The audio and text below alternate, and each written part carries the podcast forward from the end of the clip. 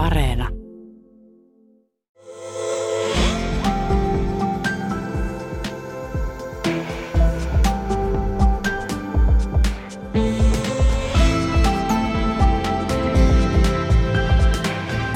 Tuija Pehkonen ja rakkauden kesä.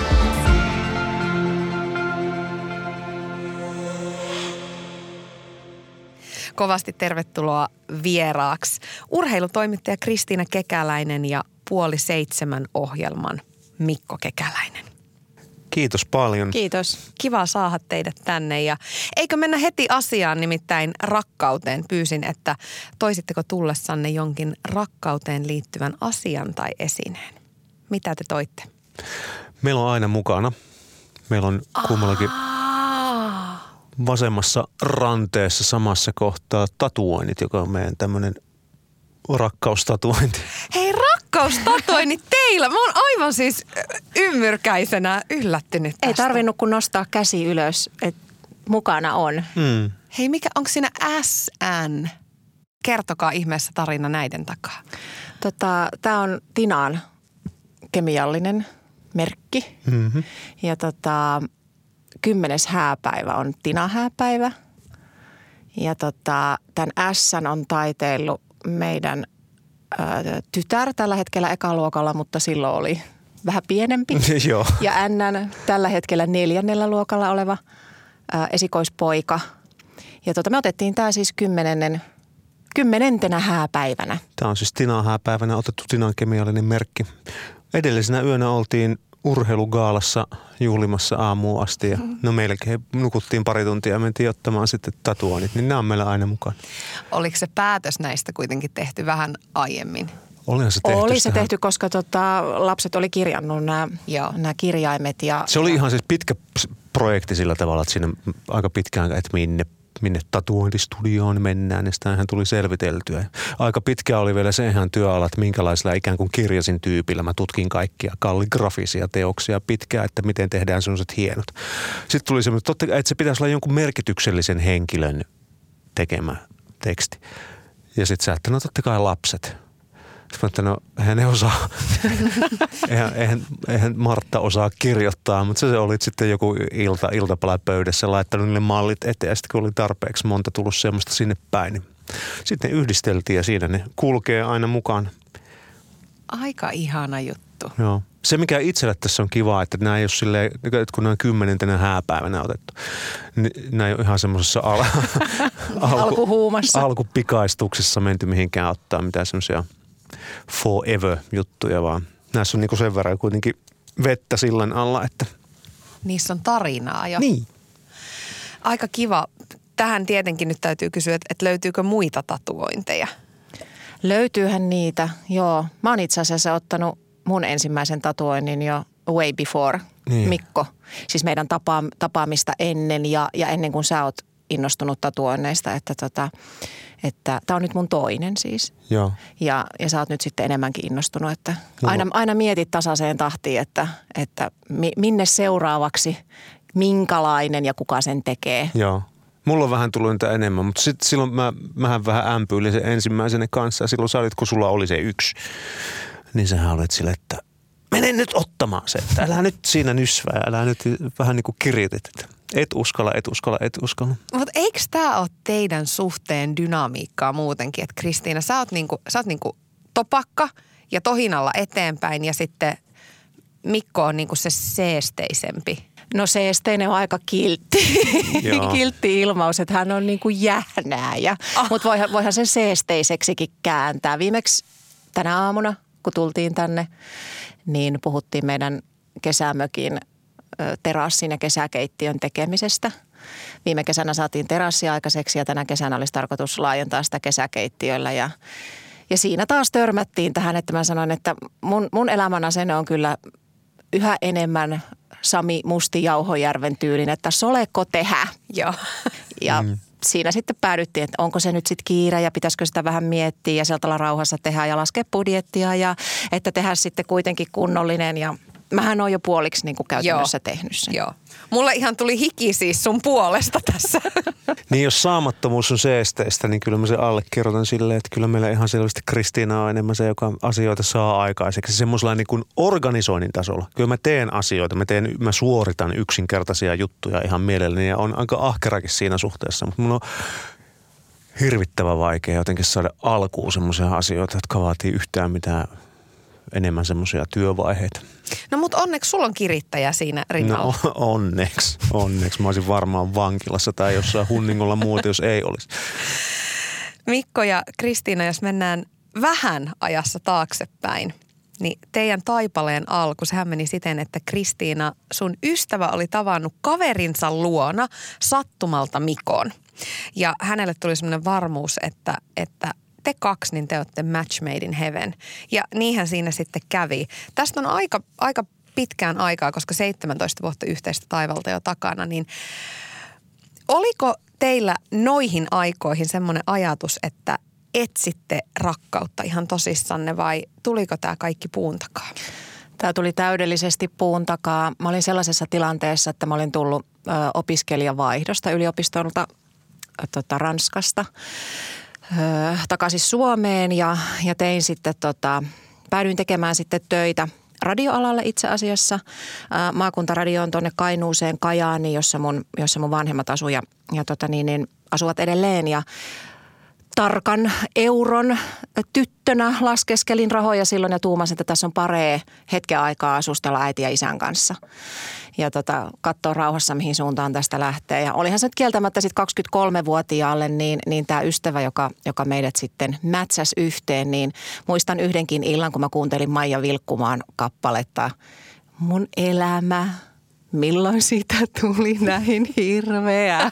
Ja tota, äiti, ja isä, äiti ja isä katsoi jotain ohjelmaa, ohjelmaa telkkarista, että, että ei, en, en, elämä olisi voinut olla vähän erilaista. Kai siinä varmaan jotain semmoista niin kuin parisuhdetta ehkä toivoi, mutta, mutta en mä millään tavalla niin kuin haku päällä ollut. Että se oli jotenkin sillä tavalla semmoista sinkkuaikaa.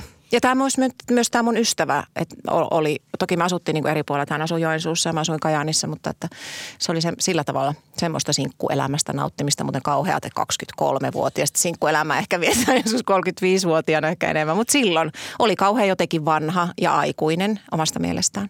Mikko hymyilyttää. Oliko sulla haku päällä? Mä etsin rakkautta silloin ihan vimmaisesti, mutta mä olin siinä sellaisessa elämänvaiheessa niin kanssa, että semmoinen vähän lyhempikin olisi silleen käynyt. Ja, Mä olin aika hiljattain silloin eronnut semmoisesta, no kuitenkin aika pitkästä parisuhteesta kanssa.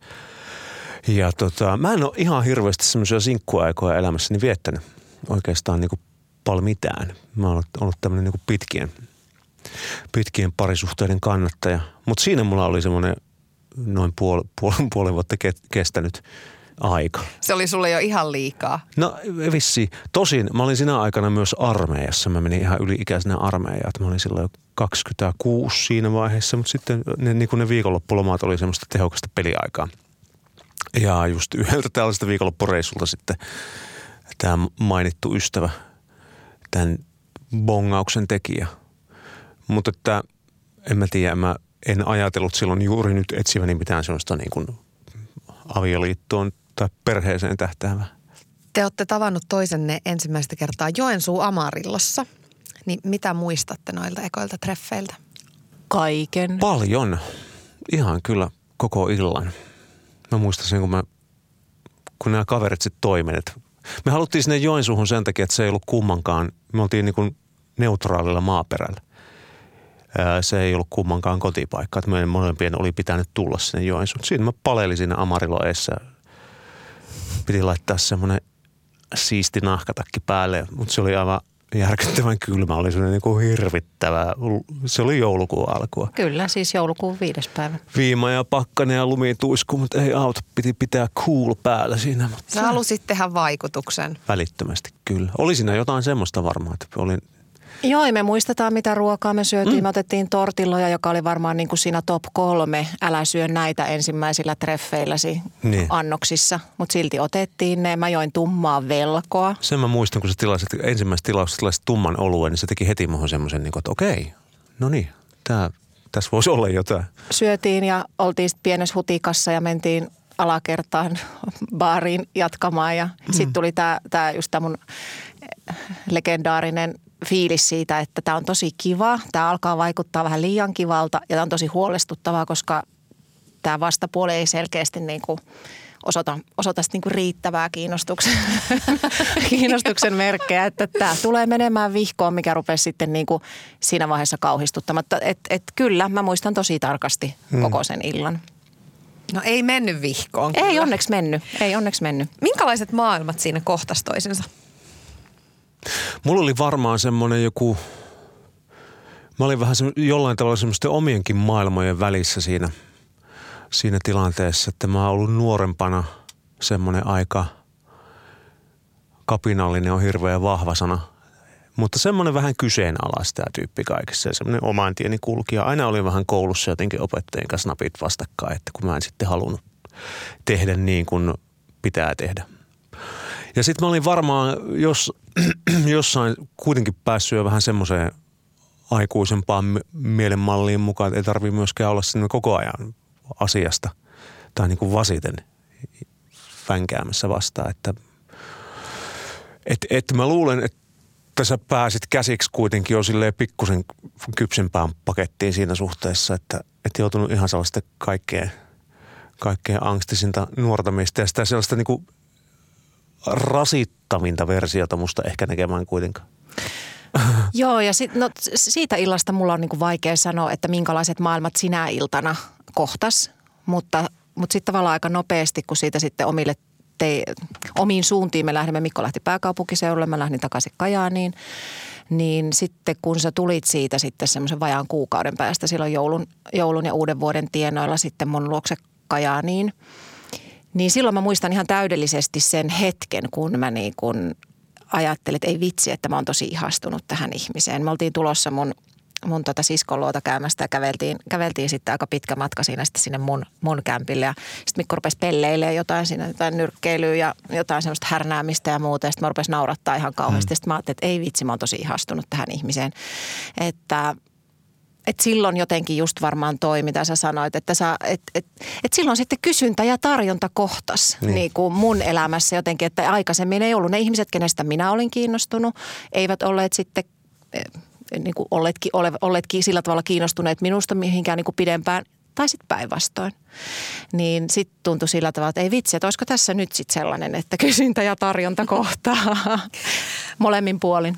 Tämä on aika jännä, kun, kun puhut tämmöisestä kysynnästä ja tarjonnasta ja just niistä ajatuksista, että, että vähän niin kuin säikähtää kesken treffien, että ei vitsi toi onkin kiva, että, että, oh, että uskaltaako tähän nyt heittäytyä. Niin uskalsitteko te olla heti alusta saakka omia haavoittuvaisia itsejänne vai pitikö siinä leikkiä sitä, mikä usein liittyy suhteiden alkuun, se kissahiirileikki? Kyllä siinä piti leikkiä sen, se yksi sellainen, miten mä selkeästi testasin just tätä, että uskallanko niin kuin heittäytyä siihen niin silleen, että mä niin kuin rupesin kiukuttelemaan. Muistatko Pipo hävisi niin, ja kaikkea. Niin, ja sellaista, niin kuin, että nyt on helppo niin kuin jälkikäteen sanoa, että, että testas tavallaan sitä, että miten niin kuin toinen suhtautuu siihen, jos mä olenkin oma itseni – ja sitten sä olit vähän se, että mitä tässä tapahtuu. Mutta ei, ei siinä kauhean monta semmoista niin kuin kissahiirinäytelmää tarvinnut esittää. Et tietysti niin kuin just se, että me, mehän soiteltiin ihan hirveän pitkiä puheluita mm. siinä välissä just ennen kuin siinä oli kuitenkin se joku kolmisen viikkoa varmaan ennen kuin sitten seuraavan kerran tavattiin. Niin, niin sitten me ehkä niin kuin sen kolmen viikon aikana puhuttiin sille 340 tuntia puhelimessa tai jotain, että et sitten oli jo asiat niin kuin jollain tavalla vähän niin kuin selvempiä ja turvallisimmilla vesillä sitten, kun tavattiin uudelleen. Joo. Rakkauden alku lähti siis kaukosuhteena liikkeelle ja tosiaan aika oli silloin vähän toinen, mitä se oli nyt, niin mikä oli avain sen kaukosuhteen onneen? Yhteiset viikonloput. Niin, varmaan. Mä pääsin kulkea silloin aika hyvin. Mä tein tota radioon silloin itsekin. Viikonloppuisinhan me kuljettiin. Mä tulin Kajaaniin sun luottaa, sitten sä tulit Helsinkiin. Siinä on yli 500, yli 600 kilometriä. Silloin kulki vielä yöjunat Joo. Tota niin kuin Savon rataa pitkin. Että tota, sä lähdit, tai minä lähdin sunnuntai-iltana yöjunalla niin, että molemmat pysty sitten olemaan alkuviikosta mm. heti töissä. Ja mähän teen silloin kaiken maailman yöradioa ja muuta mm. semmoista erikoista yövuoroa, että se mahdollisti semmoisen, että ne niin kuin työvuorot sai limitettyä ja muuta. Mutta en mä tiedä mikä, ei siinä varmaan sen kummempaa mitään ihmereseptiä ollut, että se oli vaan kivaa. Kiva oli mennä toisen luo ja oli kiva, kun toinen tuli. Sitten kun oli sille toisen luo, niin mulla oli aina semmoinen fiilis, että, silloin, että siellä on koko ajan niin semmoisessa, on niin kuin arjesta irti koska mulla ei ne työt koskaan seurannut esimerkiksi sinne mukaan, niin sitten aina kun mä olin siellä, niin se oli yhtä juhlaa kaikin puolin. Minkälaisia asioita tai oppeja teidän suhteessa on säilynyt mukana noista alkuajoista saakka? No kyllä varmasti siis tämä keskustelu että mä jotenkin ajattelin silloin, että, että mäkin olen tosi keskuste, keskusteleva ihminen, mutta, mutta eihän se pidä paikkaansa. Siis Mikkohan on lukenut puheenviestintää yliopistossa ja sen kyllä huomaa, että, että mä oon sitten monesti nyt tässä niin kuin pitkässä parisuhteessa niin ollut just tämmöisissä riitatilanteissa, niin, niin äh, helposti niin kuin luovutan sitä. Hei, tämä on niin pieni juttu, että ei tätä tarvitse niin kuin selvittää. Mä en edes sano tätä ääneen, mutta niin kuin kaikilla eleillä niin, niin kuin tuon sen ilmi, että mennään jo niin kuin eteenpäin tästä. Ei tarvitse. Hän ei, hmm. hän ei niin kuin luovuta. Pie, niin kuin hyvin pienetkin asiat niin pitää puhua läpi tai ne jää, sä kestät tosi huonosti niin, sellaista hi- hiljaisuuden tilaa.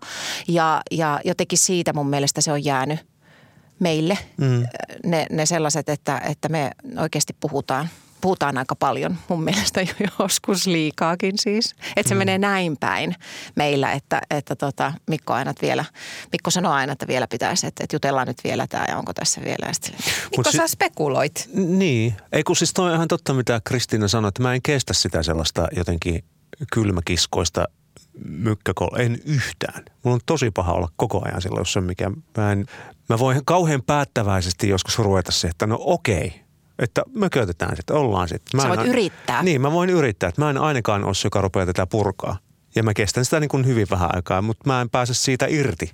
Se on mulla niin, kuin niin vahvasti päällä se tila, että mä, siihen ei mahu siihen, siihen mun tilaan mitään muuta. Mä ymmärrän, että tämä voi Kristiina sulle olla siis välillä ihan piinaavaa, mutta onhan tämä ulkoa päin katsottuna tosi hellyttävä piirre. niin onkin ja siis eikä pelkästään hellyttävä, vaan siis todella niin kuin arvostettava, että, että mullakin aina kun, sit, kun se tilanne tulee päälle, niin sitten silleen, että mä tiedän, että jos mä aloitan tämän, niin, niin, niin mua ei niin kuin sysätä tästä pois, vaan että sitten hän on aina valmis keskustelemaan ja – näin, mutta että, että se, että Mikko on niin semmoisena hetkinä, kun mä en ole vielä näin jalosti ajatellut, niin hän on silti niin kuin kokenut sen niin kuin aidan tosi matalaksi siinä, että vaikka mä oon ihan selkeästi aloittanut sen mykkäkoulun tai minkä vaan, niin sä oot aina kuin valmis ää, aloittamaan just sen keskustelun ja etsimään sitä ratkaisua siihen.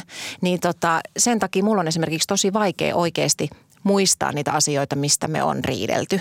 Et ei, ole, ei pääse, hän, kiitos hänen hmm. tämän hellyttävän luonteen piirteensä, niin, niin meillä ei ole mun mielestä syntynyt semmoisia niin kakkakasoja, jotka sitten jossain vaiheessa kaatuu ja sitten niin kuin ruvetaan nälvimään siitä, että, että kun sinä silloinkin sitä ja sitten seuraavan kerran tolla tavalla ja sinä aina. Siis mähän voin sanoa sen, että sinä aina, mutta sitten hän tulee sieltä argumentein, että on kuin reilu on sanoa, että aina. Se, no et sä, en sä tarkoittanut, että se aina, mutta kunhan mm. nyt vaan sanoi. No miksi sä sanot niin, että aina? Niin tämä näin. Että ei pääse syntyä sellaista, kun ne asiat on halkipoikkipinoon kerralla keskusteltu, niin joo, se on mun mielestä tosi, tosi niin kuin hieno piirre. Minkälaiset asiat on muuttunut, jos mietitte niitä asioita, mit, mitä silloin ihan alussa toisissanne ihastelitte ja vihastelitte ja sitten taas vuosien saatossa – mikä tilanne on nyt? No sä oot ainakin tasottunut tosi paljon silleen, että silloin kun me ollaan tavattu, niin sä olit semmoinen niin sangenkipakka. No pakkohan tuommoisen rinnalla on tasottua, jos sulla aina tulee ne sata argumenttia sieltä. Mutta tota, se sussa on tapahtunut, että sä oot niin kuin, ja se on mun mielestä vaan tosi kiva, semmoinen tietty kulmien pyöristyminen, että et, et, olit kyllä aika tulisielunen silloin. Ei se ole, ole täysin hävinnyt vielä ollenkaan. Eikä niin tarvi, Pirskahtelee aika ajoin. Ei tarvi hävitäkään sikäli, mutta kyllä sun kanssa pärjää nyt jo paljon paremmin. Mä en tiedä siis sille muuttunut, mutta semmoinen asia mun mielestä, mikä, mikä jotenkin on mun mielestä, että on tosi kiva, kun tietysti nyt on oltu jo pitkään kotioloissa ja näin, mutta mä tykkään sillä tavalla, että kun me mennään tasaisin väliajoin johonkin paikkaan, jossa on ihmisiä, meidän kavereita, joko, joko pieni porukka tai yleensä isompi porukka, niin mä huomaan niin kuin edelleen sen niin kuin tosi selvästi Mikon sellaiset piirteet, joihin mä oon niin kuin ihastunut ja rakastunut silloin, kun hän on, kun me ollaan sellaisessa niin kuin isommassa porukassa. Että, että tekee tosi hyvää mennä niin kuin tasaisin väliajoin sellaisesta, että jes, toi on niin kuin mun kanssa toi tyyppi ja me ollaan niin kuin onnellisesti yhdessä. Tämä ei nyt varmaan vastannut kysymykseen, mutta jotenkin ehkä lähestyisin sitä niin kuin toisin, toisen, niin kuin mä saan kiinni siitä illasta, kun mä niin kuin huomasin, että mä oon tosi ihastunut häneen. Niin Mitä ne piirteet on? Usein. No, hän on hyvän näköinen, äh, hän on, no, hän on tämmöinen hottis, hottispakkaus ja tota, äh, no näin. Siis joo. joo, ulkoisesti ja sisäisesti, mutta mä niin kuin sen niin kuin kokonaisuutena hu, niin kuin, sitä ei alle, tule alleviivatuksi siinä niin kuin aamupalaa tehdessä mm. ja lapsia kouluun laittaessa ja illalla nukkumaan mennessä ja kaikkea, vaan sitten jotenkin sellaisissa niin kuin jotenkin arjen yläpuolella vähän kohottavissa hetkissä. Kaipaatteko te sitä rakkauden huuman tunnetta, sitä oikein semmoista täysin pölähtävää tunnetta sen arjen keskellä? Mä en kaipaa sitä varsinaisesti, koska just niin kuin tuossa mitä mä kerroin, niin, niin sit mä tiedän minkälaisissa tilanteissa sen sit huomaa erityisesti. Että, että mutta meillähän on siis se tapa, että, että sanotaan aina aamulla ja illalla ja mahdollisimman usein toisillemme ja sitten myös niin kuin lapsille, koko perheelle sille, että hei, että ihan yhtäkkiä vaikka ollaan katsomassa jotain leffaa, me keskenään tai lapsetkin on se, että hei, mä rakastan sua ja äiti ja isi rakastaa sua tosi paljon. Että meillä, meillä käytetään sitä aika paljon, että semmoista niin kuin hmm. jotain sellaista kohottavaa, niin mä en kaipaa. En mäkään. Mä en sillä tavalla romantisoi sitä semmoista alkuhuumaa ja huminaa, että tota, no, mun mielestä tämä mitä me eletään on tosi hyvä. Eihän se toki ole semmoinen asia kuin mitä suhde on alkaessaankaan tai siinä alussa. Mutta mun mielestä hyvä niin. Joo, mä en kaipaa semmoista epävarmuutta. En yhtään. Siis sitä, että just mä muistan sen sellaisen niin epävarmuuden jo siitä ensimmäisestä illasta, että mä huomaan itse, että tämä tyyppi kiinnostaa mua. Mutta just se pelko, että no niin, nyt tässä ei se kysyntä ja tarjonta taas varmaan sitten kohtaa. Että, että mä oon ihastunut mutta hän ei olekaan samalla tavalla. Ja sitten se, että kun tulit käymään, niin sitten mun piti joku manööveri, pieni teatteriesitys siihen tässä testaa nyt, että kestätkö minua myös tällaisena kusipäänä, kun tässä esitän olevani. Niin, niin en mä en kaipaa yhtään sellaista. Että ei se, niin kuin, eihän se pelkästään mun mielestä ole sitä, että uu, alkuhuuma. Vaan siihen niin. alkuhuumaan sisältyy myös sellaisia jotenkin niin kuin asioita, joita mä en – en kaipaa. Ja se voi olla tosi repivääkin. Niin on. Ja siis sillä tavalla, että mun mielestä se on, että mun mielestä just ne, se, että, että kun mä näen sut siinä muiden keskellä sellaisena, niin kuin, että me ollaan yhdessä, niin se on, se on niin kuin, että mun ei tarvii niin kuin miettiä sitä, että okei, no niin lähteeköhän toi nyt tänä iltana sitten niin kuin johonkin jonkun toisen matkaan vaikka. Että tuntee sitä sellaista niin kuin mustasukkaisuutta myös – toisesta jossain sellaisessa tilanteessa, että, että, että en haluaisi, että hän on kenenkään muun kuin mun kanssa.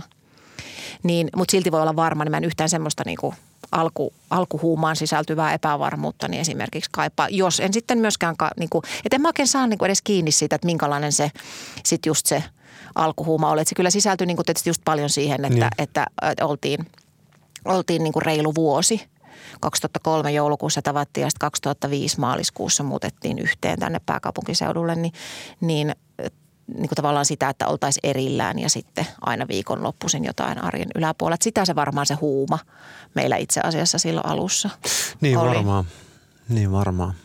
Te olette ollut naimisissa tosiaan 13 vuotta. Se on hatunnoston arvosta, siis vuonna 2008 menitte naimisiin, niin – Tämä avioliittoinstituutio, sehän on sellainen, joka tuntuu jakavan ihmisiä, varsinkin nykyään aika lailla kahteen leiriin. Toisten mielestä se on ihan vanha-aikainen ja pölyttynyt ja turha instituutio. Toisille se on tosi tärkeä rakkauden ja nimenomaan pitkän rakkauden symboli. Niin muuttiko se teillä mitään ja miksi te halusitte naimisiin?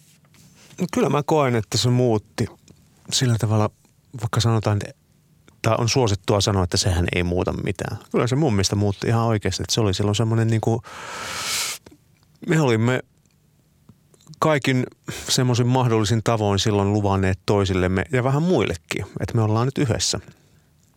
ja me ollaan perhe tai tämmöinen jollain tavalla myös yksikkö. Ää, ei siitä sen kummempaa epäselvyyttä varmasti siihen astikkaan ollut, mutta mä oon ihan hirveästi tykännyt olla naimisissa Kristinan kanssa. Että tota, ja mulle se antaa jonkun semmoisen tavallaan, minkä se antaa, jonkun jo, pohjan, jonkun tällaisen ajatuksen siitä, että me ollaan nyt tässä. Eikä me ihan niin kuin vähässä kummassa olla tässä niin kuin lähdössä sitten myöskään toisten minulta pois.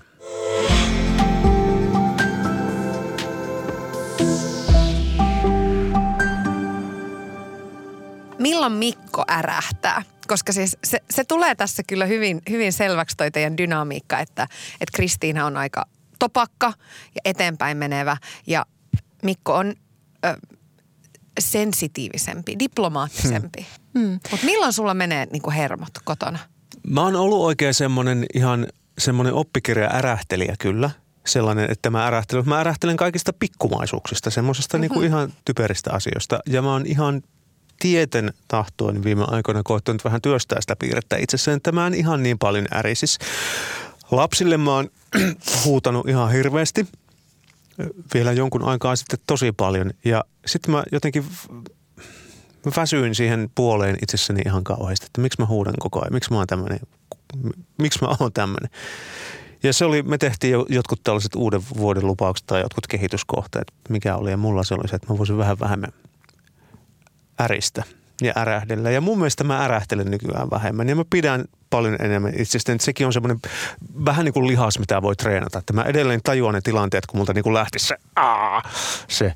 Mutta sitten joku semmoinen koittaa vähän painaa sitä alaspäin, niin huomaa, että se on itsellekin paljon miellyttävämpää. Että ne tilanteet, mistä mä ärähän, on ihan typeriä, mutta tota, niin. Lapsillehän mä pääasiassa, en mä oikein sullekaan sillä tavalla. Joskus no tulee kyllä, mieleen, sä, että... kyllä sä semmoisessa tilanteessa äräät mulle, kun mä oon sitten, mä oon vähän semmoinen, että, että et sit, kun mulla iskee sellainen niin kuin moodi, mistä se nyt sitten johtuu? Väsymyksestä, mm töissä joku ahdistaa. Mm, oikeasti sit mä oon sellainen pikkunen siivousfriikki. Että, et mä, tai mä tykkään sille nyt varsinkin, kun mä oon tehnyt vuoden etätöitä kotona.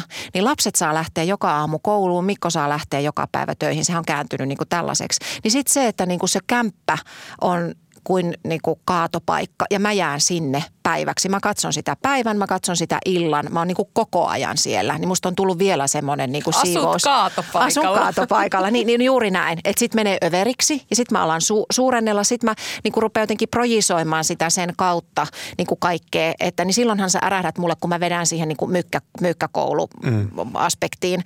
Niin, niin sit sille, että niin kuin, koska sä et kestä sitä eh, tilannetta, että mä oon hiljaa ja, sit, ja tuon sitä huonoa fiilistä koko siihen porukkaan. Ja sitten lapsetkin on hiljaa ja tota, meidän kuopus osaa niin olla todella siis drama queen, niin sitten hän lähtee sinne. No mikä täällä nyt sitten on niin kuin, ei tässä mitä se, no niin mitä sä oot nyt niin kuin sanonut ja mitä, niin kuin tämän tyyppisestä.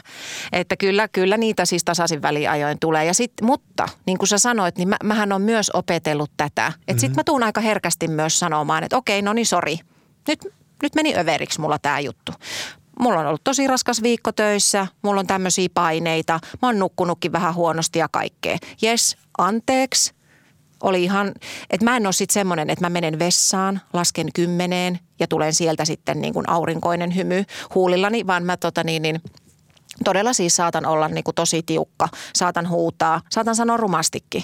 Mutta se, sitä se, mitä mä oon niin opetellut, en, en varmaan pysty kaikkiin niitä tilanteita välttämään, mutta tuun sitten reilusti käsi ylös virheen merkiksi ja puhun niistä aika paljon myös lapsillekin ääneen. Yritän sanoittaa sitä mun niin kuin pahaa oloa, että joo, niin kyllä se semmoisesta niin. semmosesta sun pinna joo. menee. Onko teidän helppo pyytää ja antaa anteeksi? Riippuu tilanteesta. Että, että, että loppupeleissä on silloin, kun sä oot sen aloittanut. Tarkoitan siis, että oot lähtenyt selvittämään sitä tilannetta, että kun mulla ei ole ollut oikeasti mitään syytä – mutta mä oon vasta keksinyt, että ne kalsarit siinä niin kuin lattialla, ne oli nyt komelin selkä, joka katkesi. Kirsikkakakun niin, kirsikkakakun päällä. päällä. joo. Ja, ja sitten joku niin kuin remix-pussin jämät sohvan alla. Niin, niin, tota, ö, niin kyllä mulla sitten, kyllä mulla on sitten helppo, mutta tavallaan semmoinen, että, että mulla ei oikeasti ollut mitään syytä. Mä oon vienyt sen tilanteen liian pitkälle, niin ah, kun mä tajuan sen, että mä en pääse tästä ulos niin kuin millään, niin kyllä mulla hetken aikaa kestää, että mä voin tulla tai että, että, että saan sanottua sen, mutta, mutta sitten loppupeleissä niin se ei periaatteessa ei ole vaikea, mutta joskus käytännön tasolla on. Niin mikä siinä onkin En joskus, tiedä. että siitä tulee semmoinen... No kun tajuasi sen, että, mulle, ei- että, että mä yritän niin kuin loppuun asti uida sinne päätyyn, sukeltaa, sukeltaa, että kyllä se, että mä täältä tuun ulos ja sitten vaan niin kuin happi loppuu ja pohja ja seinä on jo vastassa, niin sitten ainoa blub, blub, blub, tulla pintaan on niin kuin silleen, että no niin, jes, Vähän sorry. sinne joutuu jonkun oman ylpeytensä tason On. kanssa säätämään. Joo, että, just että näin. Se ei ole aina ihan helppoa, mutta joskus se on hirveän hyödyllistä. Mä oon silloin, kun mä rupean niitä asioita selvittämään, niin mä monesti käyn sen puntaroinnin itteni kanssa siinä justiin, kun mä ajattelin, että mä en ainakaan tätä selvitä. Sitten kun mä huomaan, että no ei mulla ole hyvä olo näinkään, niin sitten vaan mietittävä, että mikä tässä nyt loppujen lopuksi pitkässä juoksussa on niin kuin tärkeämpää. Se, että mä pidän ehdoin tahdoin kiinni tästä vimmaisesti tästä, että kun mä oon tässä oikeassa ja mä tiedän, että mä oon tässä oikeassa, niin kantaako se mua enemmän vai se, että me nyt oikeasti päästäisiin johonkin semmoiseen rauhantilaan tässä ja olisi taas kaikilla hyvä olla. Sitten, Mutta kyllähän sitä helpottaa se, että niin ainakin min- minä voin luottaa joka kerta sellaisessa tilanteessa. Mä tiedän, että mä oon itse tehnyt tämän väärin, vaikka mä sanon siinä sitten ääneen, että minä olen tässä nyt niin oikeassa ja sinä aina. Niin mä tiedän sen, että sitten kun me lähdetään selvittää sitä, niin se on niin kuin sekunti. Ja Mikko on antanut anteeksi ja ymmärtää. Hmm. Ja päinvastoin, niin se kuitenkin on se, että, että, että sitten se on vähän niin kuin makuasia, että kuin pitkälle sitä siinä tilanteessa haluaa niin kuin jäkittää ja vielä viedä eteenpäin. Niin. Tää on vähän, mä, mä oon vähän huono tässä, kun mulla ei, mulla ei ole keinovalikoimassa sitä, että mä pystyisin niin pi, pitämään yllä sitä semmoista viil, vi, viileitä. Että jos mä siihen pystyisin, niin mä olisin paljon niin kuin, Se olisi karmeeta, jos sä pystyisit. Silloin me oltaisiin paljon vaikeammassa tilanteessa. niin, mutta silloin mäkin saisin joskus kiinni siitä semmoista, että perkele mä en ainakaan anna periksi tässä asiassa. Hei, ihan hyvä, että Niin, saa. ei, kun mä oon samaa mieltä, mä oon samaa mieltä. Huumorin taju on ollut semmoinen asia, joka kuulemma teillä molemmilla on toisessa kiinnittänyt silloin aikanaan huomioon. Niin minkälaisista asioista riittää huumoria nyt, kun on kaksi lasta ja aika paljon sitä historiaa siinä takana ja välillä on ne karkkipussit sohva alla ja Se hu- mykkäkoulu. se huumorihan nykyään nousee tosi paljon juuri niistä tilanteista ja siitä perheen keskinäisestä dynamiikasta. Että me aika paljon niin kuin, että me ei naurata toisillemme, mutta me vähän niin kuin poimitaan toisistamme piirteitä ja ruvetaan niitä pilailemaan ja kasvattelemaan ja sillä tavalla toisistamme ja lapsista ja kaikista. Ja se muuttuu aika nopeasti sellaiseksi yhteiseksi pois lukien nyt tämä ehkä meidän Kuopus, joka sitten aina on, on, perinnyt äidistään semmoista tiettyä tulisielosuutta, niin sitten aina suuttuu ja lähtee omaan huoneeseen. Mutta että aika paljon me vitsaillaan itsemme ja toistemme kustannuksella. Joo, joo, siis tota, mun, mun tästä liikkumisesta, kun mä oon nyt kolmisen vuotta, kolme neljä vuotta harrastanut triatlonia, niin mähän on siis jumppakärpänen. Että et lapsetkin on ruvennut kuttua sillä tavalla, että me jäähän isin kanssa tänne. Tota, hmm. tota, tota, meillä on siis viikonloppuna lasten toiveesta sellainen tapa, että, että me aina perjantaista sunnuntaihin kannetaan patjat olohuoneeseen ja nukutaan siinä olohuoneessa kaikki vierekkäin. Niin tota, Aika söpöä. Niin, mm. se on aika kiva ja se on tosiaan niin kuin lasten, lasten toive. Mä en tiedä, se on jotenkin ehkä jäänyt sieltä meidän mökiltä. Me siellä aitan, aitan yläkerrassa kaikki nukutaan siellä vierekkäin kaksi puoli kuukautta patioilla, niin sitten tämä on semmoinen viikonloppu tosiaan tapa. Niin te mielellään jäätte sitten aina katsoa, katsoa leffaa kun äiti lähtee, Jumppa Kärpänen lähtee Niin. niin. liikenteeseen. Niin, niin tämä on niinku tullut myös sellainen yksi niinku huumori. Tuo oli hyvin sanottu, että lähdetään niinku suurentelemaan ja kasvattaa niitä, Niinpä. niitä piirteitä. Ja, tota, ja sitten kyllä mä niinku huomaan siinä siis sen, että mehän oltiin tosi meidän suhteen aikaisessa vaiheessa. Mun vanhemmilla, vanhemmilla on tota Espanjassa ollut pitkään, pitkään tota, niin asunto ja he on siellä, siellä viettäneet sitten eläke, eläkepäiviään, niin, niin äh, silloin heillä oli vielä niinku sellainen tapa, että he meni tota, omalla autolla sinne aina syksyllä sitten keväällä ajoivat sen pois. Ja me kerran yhtenä syksynä se siinä, ei me nyt varmaan oltu kuin se puolitoista vuotta oltu yhdessä. Se oli mun mielestä ihan meidän ensimmäinen, ensimmäinen syksy. Joo, niin ajettiin, ajettiin tuota, niin, niin Suomesta, Suomesta tuota aurinkorannikolle auto ja Miko isä lähti mukaan. Ja tota, niin he on sellainen niin kuin savolainen, savolainen huumorikaksikko. Kyllä me sielläkin joku riita saatiin, kun montako tuhatta kilometriä istuttiin autossa kolmestaan ja mä sitten oli vissiin ajovuorossa ja mm. pitänyt mykkäkouluun niin kuin 800 kilometrin Saksan moottoritiellä, niin si- mä en muista enää, miten Ari, Ari tota siinä Mikko isä jonkun, jonkun huumoripätkä heitti ja sitten mä olin kauhean vaikea, mä oon, mä oon suuttunut, mä oon suuttunut, mä en, niin kuin, mä en näytä tästä mitään. Niin, Ihana, niin, että sä pidät kiinni joo, siitä joo. sun Ja hei, tämä oli, tää oli kuitenkin vuonna 2004, että, että siitä on, niin kuin sä sanoit, että mä oon tasottunut, että siitä on tullut, tultu niin kuin Niin. eteenpäin, eteenpäin menty. Niin, niin nythän mä huomaan sitä, tänäkin aamuna sä sanoit Otolle jotain, jotain sellaista hauskaa, hauskaa jonkun, jonkun savolaissutkautuksen ja Ottoon naurat. Niin sit mä huomaan tämän niin kuin jatkumon, että, että Otto on kyllä niin kuin kekäläisiä ihan todella paljon. Mm. Että, ja hän ite- Otto oli, eli teidän poika. meidän poikamme Otto, joo, niin, niin tota, jos Martta on tosiaan tulisieluisuudessaan ja äkkipikaisuudessaan ja, ja draama-osastolla meikäläistä, niin, niin sitten kyllä Otto, Otto. Että hänellä itselläkin alkaa olla jo tällaisia tota, sutkautuksia. Joo, nythän se on hauskaa, kun muksut on sen verran kasvanut jo, että ne alkaa tuoda sitä omaa panostaan siihen yhteiseen pataan. Että meidän niin kuin lapset on aika hauskoja. Niin. Sitten on kiva, kun se, niiden persoonat rupeaa tulemaan esille ja tuo siihen perhedynamiikkaan taas ihan omat piirteensä. Mitkä on semmoisia suurimpia arjen rakkauden osoituksia, joita toisillenne annatte? No Mikko tekee ruokaa ja se käy kaupassa. Mä oon koronavuoden aikana, niin se on mul- mulle noussut niin kuin yhdeksi vastenmielisimmistä asioista, siis ruoanlaitto. Mä en meinaa jaksaa. Hmm. Niin, niin, niin se, että tota, mun ei tarvi niin kuin koskaan edes sanoa, että rupesit sä tekemään ruokaa, kun sä oot jo essu päällä, essu päällä tota kehittelemässä kasvisruokareseptejä, että, että Mikon sinnikkyyden ansiosta meidän lapset on oppinut jotka on siis tosi nirsoja. He, me ollaan saatettu maailman niin kuin kaksi maailman nirsointa tota, ruokailijaa.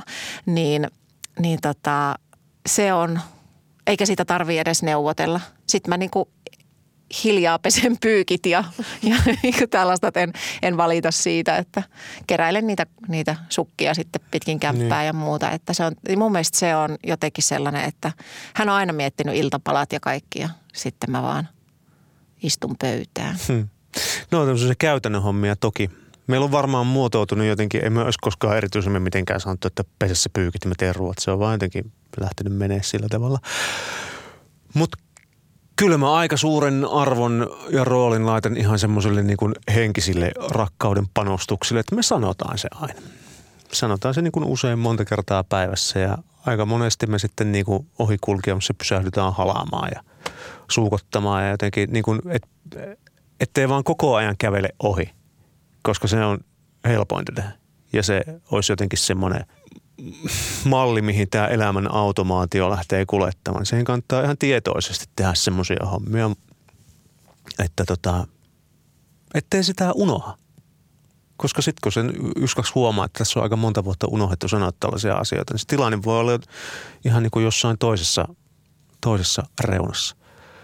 Niin kyllä ne sellaiset vaan pienet asiat, mä luulen, että kun ne, ne on isoja sitten loppupeleissä kuitenkin. Ja nythän me on puhuttu tämä koronavuoden aikana, kun emme ole päästy mihinkään kahdestaan. Isovanhemmat ei ole haluttu pyytää hoitamaan ja kaikkea ja ei ole rokotuksia eh, ennen kuin on ollut. Niin, niin siis se, että, että me on annettu myös niin kuin sit vapaus mennä jonkun oman kaveriporukan kanssa jonnekin myös. Joo, kyllä. Et mun mielestä sekin on sellainen niin kuin just rakkauden osoitus siitä, että, että, että sulla on muutama tosi tärkeä ystävä, kenen kanssa te olette käyneet mökki viikonloppuun viettämässä ja lauantaina katsotte neljä leffaa putkeen sohvalla. Ja, ja sitten mä oon taas saanut mennä omien kavereitteni kanssa. Niin kyllähän me molemmat tullaan sitten jotenkin just siinä niin kuin arjesta pois pääsyn hmm. kautta, niin sitten silleen voimaantuneena takaisin sit siihen. Että onhan me siitäkin puuttu niin kuin ääneen, että olisi tosi kiva, että päästäisiin kahdestaankin jonnekin, mutta että nyt kun se on ollut vaikeampaa, niin sitten onkin ollut sillä tavalla, että sitten taas, että, oh, että huomaa sitten itsekin jo siellä niin kuin reissussa ollessa, Niin. reissussa tässä niin kuin Helsingin keskustassa käynyt yön jossain, niin sitten silleen aamulla herää, että ei vitsi, että ihana mennä kotiin ja kiva nähdä ja Niinpä. kaikkea. Joo. Te olette aikamoinen pariskuntien pariskunta, kun te olette ihan niin kuin paita ja peppu ja hmm. toinen jatkaa toisen lauseen loppuun. Ja sitten lisäksi te teette töitä samassa talossa ja te olette välillä tehnyt töitä yhdessäkin, niin miten se menee sitten siellä kotona? Katotteko te toistenne ohjelmia, tuleeko niitä työsuorituksia analysoitua yhdessä?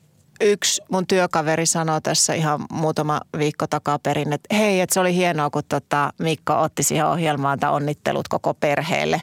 Sitten mä sanoin, että ai milloin, niin. kun siis ei meillä katsota puoli seiskaa. Että alku, selkeästi silloin, silloin kun puoli seiska alkoi niin. yli kymmenen vuotta sitten, niin, niin, tota, niin, niin silloin tuli katsottu. Nykyään katon tosi vähän.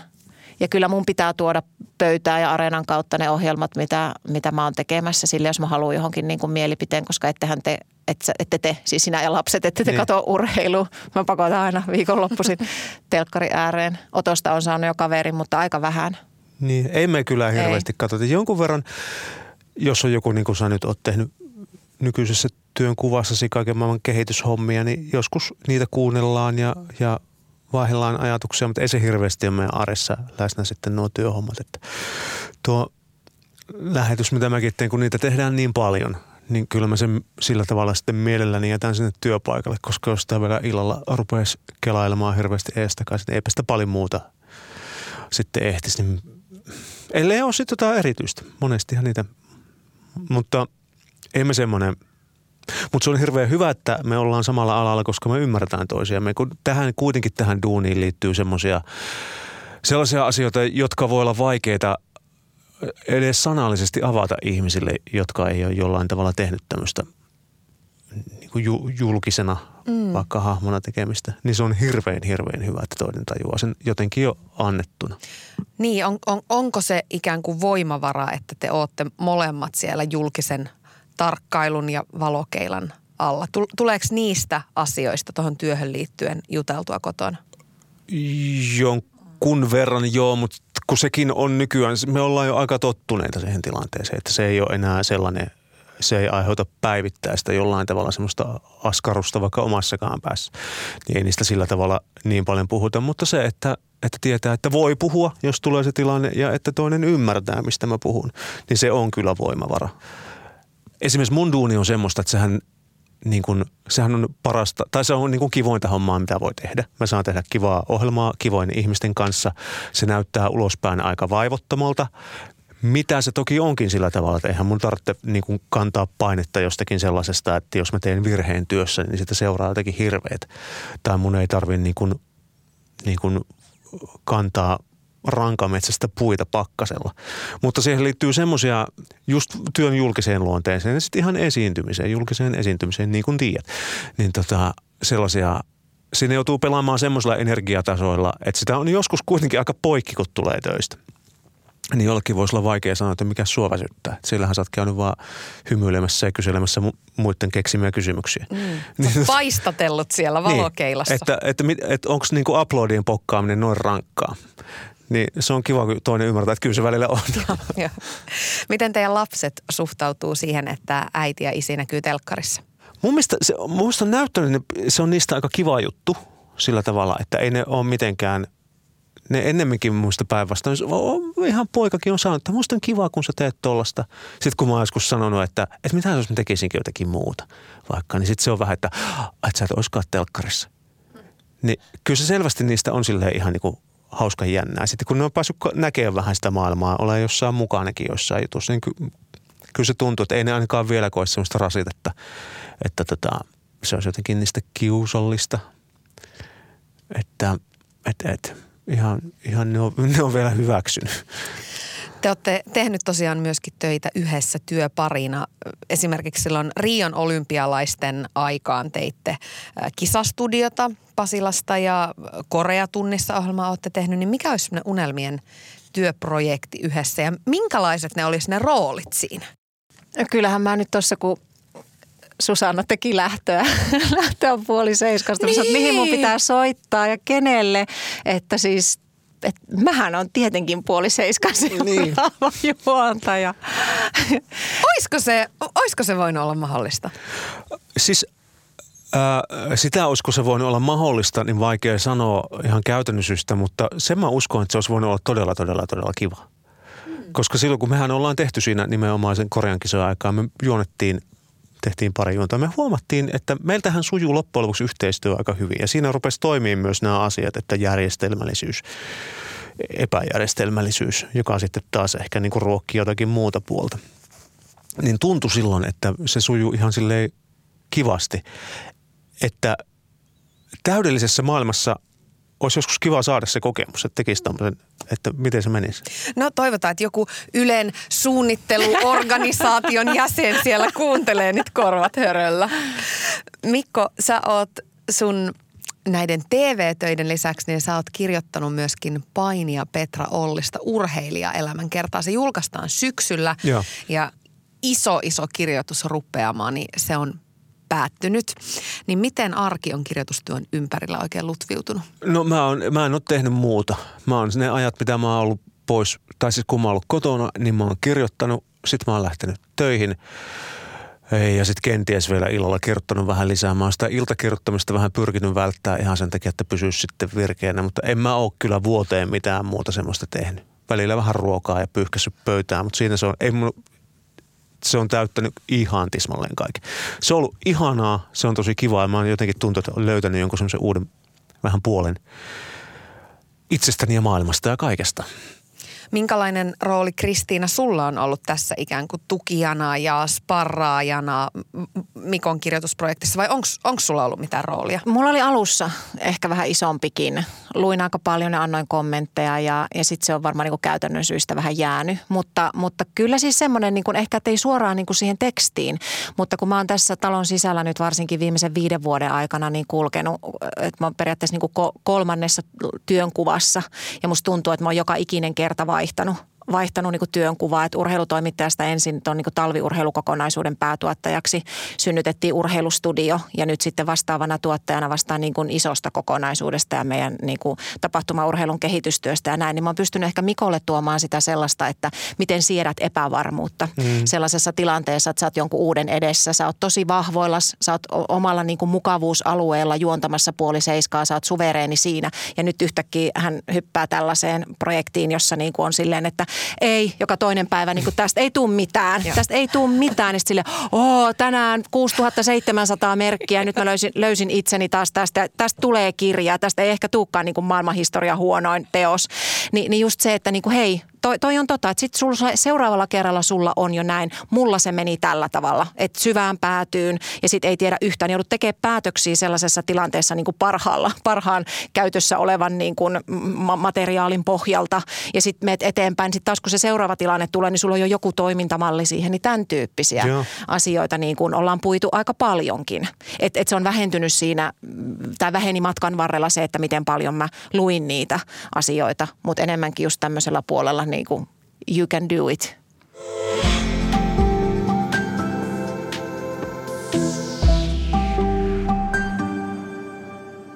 Teillä on tosiaan myöskin kaksi lasta, kymmenen ja seitsemän vuotiaat. Mm-hmm. Miten se vanhemmaksi tulo aikanaan muutti teidän keskinäistä suhdetta? Sehän on aika iso mullistus, kun parisuhteen tai parisuhteeseen tuleekin kolmas jäsen. Liittolainen – Ehkä se on muuttanut sit myös sellaisilla tavoilla, joita ei välttämättä osaa niin itse arvioidakaan. Mutta tota, mahettiinkohan me puhua joskus ihan sellaista asiasta, että pitää pitää huoli siitä, että me ei olla vaan niin kuin ton pikkutyypin vanhemmat. Puhuttiin aika paljonkin. Niin. Tämä olisi ollut myös se asia, minkä mä olisin ottanut esille, että me tehtiin niin kuin tietyllä, että puhuttiin ääneen siitä. Nyt on tällainen vaihe menossa, nyt on vähän rankempaa, nyt ei oikein mm. mikään muu huvita. Mutta, tota, mutta just, just tämä, no just vaikka nämä, että niin kuin emme erkane toisistamme just näissä arkisissa asioissa, että sanotaan toisillemme, että rakastan sua ja pysähdytään halaamaan mm. ja niin kuin kaikkea, niin, tota, niin, niin että, että silloinkin yritettiin puhua ääneen niistä. Niin. Ja se, että muistaa justiin sen, että, että pysyy myös No meillä on jotenkin aina ollaan koetettu, että ollaan aina niin kuin samalla puolella. Joo. Vaikka tulee taisteluja, niin muistetaan se, että, että ne on niin kuin yksittäisiä juttuja, mutta me ollaan samalla puolella. Se rakentaa aika paljon sellaista yhteistä maaperää. Mutta sitten varmaan justiin se, että me ollaan myös me, että että se, ei, se pieni ihminen ei voi niinku kokonaan sitä, vaikka me annamme hänelle ihan kaikki, me mitä irti lähteä vähän enemmänkin, niin kuitenkin meidän pitää myös säilyttää se semmoinen, että missä ollaan vaan me. Hmm.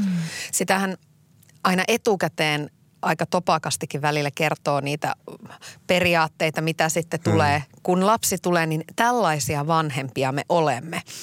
Ja sitten monesti arjessa joutuu ehkä aavistuksen sieltä hiomaan niitä kulmia. Ehkä. Ja, ja, ja aavistus. Ja, ja en siis puhu itsestäni nyt tässä missään nimessä, mutta minkälaista se on ollut? Miten, miten te olette saanut ikään kuin joustettua niistä ajatuksista, että on, on se hyvä vanhemmuus ja sitten tulee se arki ja se totuushan on jossain siinä välimaastossa. Ei se ollut mitään muuta kuin vaan luopua niistä kaikista. Niin. Ja sitten niin kuin tämä pick your battles – eh, niin kuin valitse ne taistelut, mitkä aiot käydä. Kaikkiin taisteluihin ei kannata lähteä, kaikkiin taisteluihin ei voi lähteä. Niin. Että kyllä mullakin oli siis just sellainen, että, että ruoka syödään, ei mitään tähän pöytään tuoda kunnes tuli meidän esikoinen, jonka viereen kerättiin 50 lelua niin. ja nostettiin aina yksi kerrallaan ja sitten toivottiin, että oli pari lusikallista sen 50 lelu aikana saanut mentyä, mentyä suuhun. Mm-hmm. Ja tota, kyllä mulla on ollut siis, mä oon, että kyllä vanhemmuus on mua opettanut ihan älyttömästi siinä just, että, että, että tämä meidän esikoinen, niin mä oon tosi,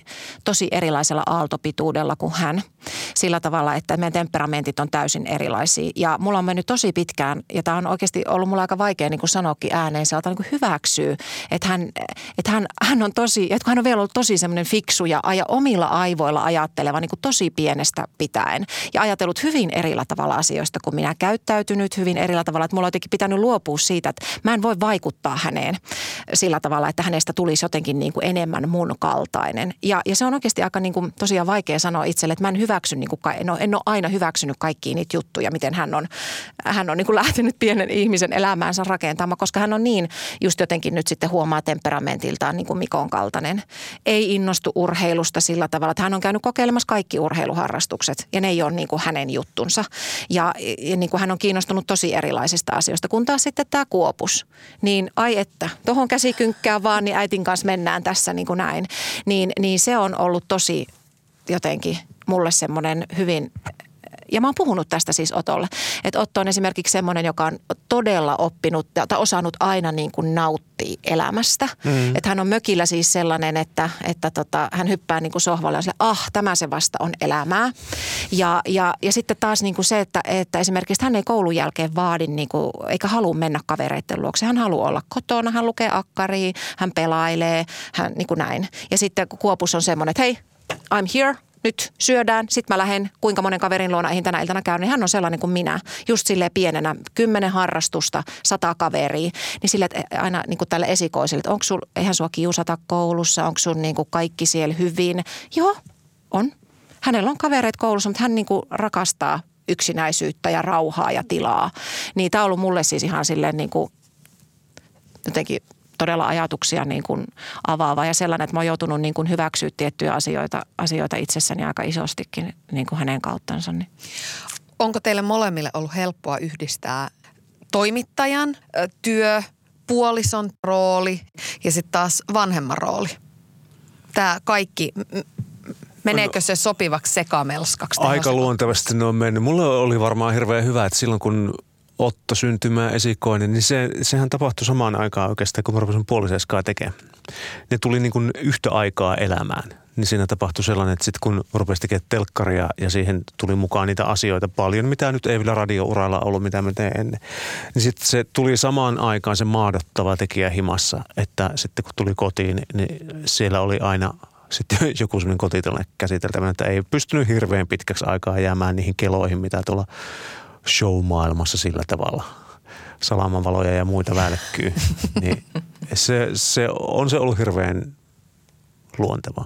Ja siinä puolisoudessa nyt tietysti auttaa se justi, että kun me tehdään samaa, saman alan hommia, niin se, se tunnemme sen alan ar- arkisuuden? No mulle se on niin kuin ollut ehkä jollain tavalla myös vaikeaa, koska urheilutoimittajan työhön sisältyy pitkät työkeikat ulkomailla. Mm. Ja mähän aika vapautuneesti menin aika pitkillekin keikoille kun lapset oli pieniä. Että kyllä mulle sillä tavalla on jäänyt mieleen, just esimerkiksi Martta oli kaksi-kolmevuotias, kun mä olin Rion paralympialaisissa kaksi ja puoli viikkoa vai kolme viikkoa. Ja sitten kun mä tulin sieltä, niin kaikki odotti tietysti, että mitä tuliaisia ja näin. Ja se oli jotenkin illansuuta sitten siinä, kun mä tulin kotiin ja valtiin tuliaista ja muuta. Ja sitten tämä Kuopus kysyi niin kirkkaan silmin, että jäät sä meille yöksi. Niin sitten siinä se, no niin. Ja tuotta, sitten lähdettiin hakemaan tästä vuoden äitipalkinto.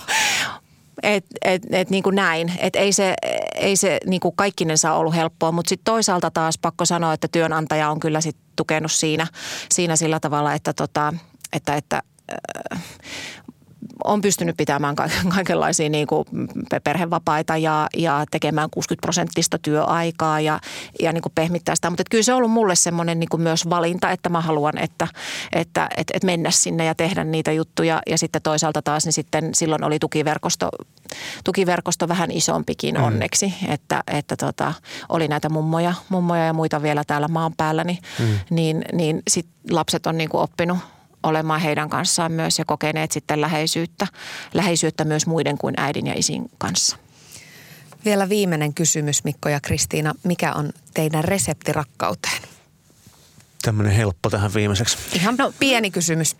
Kyllä mun mielestä se, että jota on kyllä aika monet muutkin sitten ysikymppiset erilaisissa niin kuin lehdissä kertoneet. Siis tämä toisen niin kuin arvostaminen ja kunnioittaminen sillä tavalla, että että koska niin kuin väkisellähän tässä on oma persoona ja, ja kaikki niin kuin matkan varrella muuttuu, mutta se, että, että niin kuin arvostanko mä niitä asioita, mitkä on Mikolle tärkeitä ja kunnioitanko mä niitä? Vai lähdenkö mä nälvimään niistä ja, ja, ja, ja niin kuin näin, niin kyllä mä näen sen, että sellainen arvostava ja kunnioittava ote toiseen niin kuin omana itsenään, omine haluineen ja toiveineen ja sitten siinä niin kuin meidän yhteisessä parisuhteessa niin hmm. on mun mielestä itse asiassa niin kuin todella tärkeää. Mä en yritä niin kuin muut, pyrkisin olla yrittämättä niin kuin muuttaa sua jotenkin sellaiseksi, joka niin kuin palvelisi mun omia haluja ja tarpeita paremmin. Lämpö on parempi kuin kylmä. Ja sitä lämpöä pystyy ylläpitämään semmoisella aika kuitenkin het, pienillä hetken päätöksillä ja semmoisilla. Mutta kyllä mä aina vähän luulen, että kyllä meillä on varmaan käynyt myös ihan hemmetin hyvä säkä. Että tota, löytyi semmoinen, joka kanssa on hyvä olla. Että kansi varmaan vähän säkääkin vaatii. Kiitos ihan miljoonasti, että tulitte vieraaksi Kristiina ja Mikko Kekäläinen ja paljon rakkautta sinne kotiin viemisiksi. Kiitos, Kiitos samoin kaikille.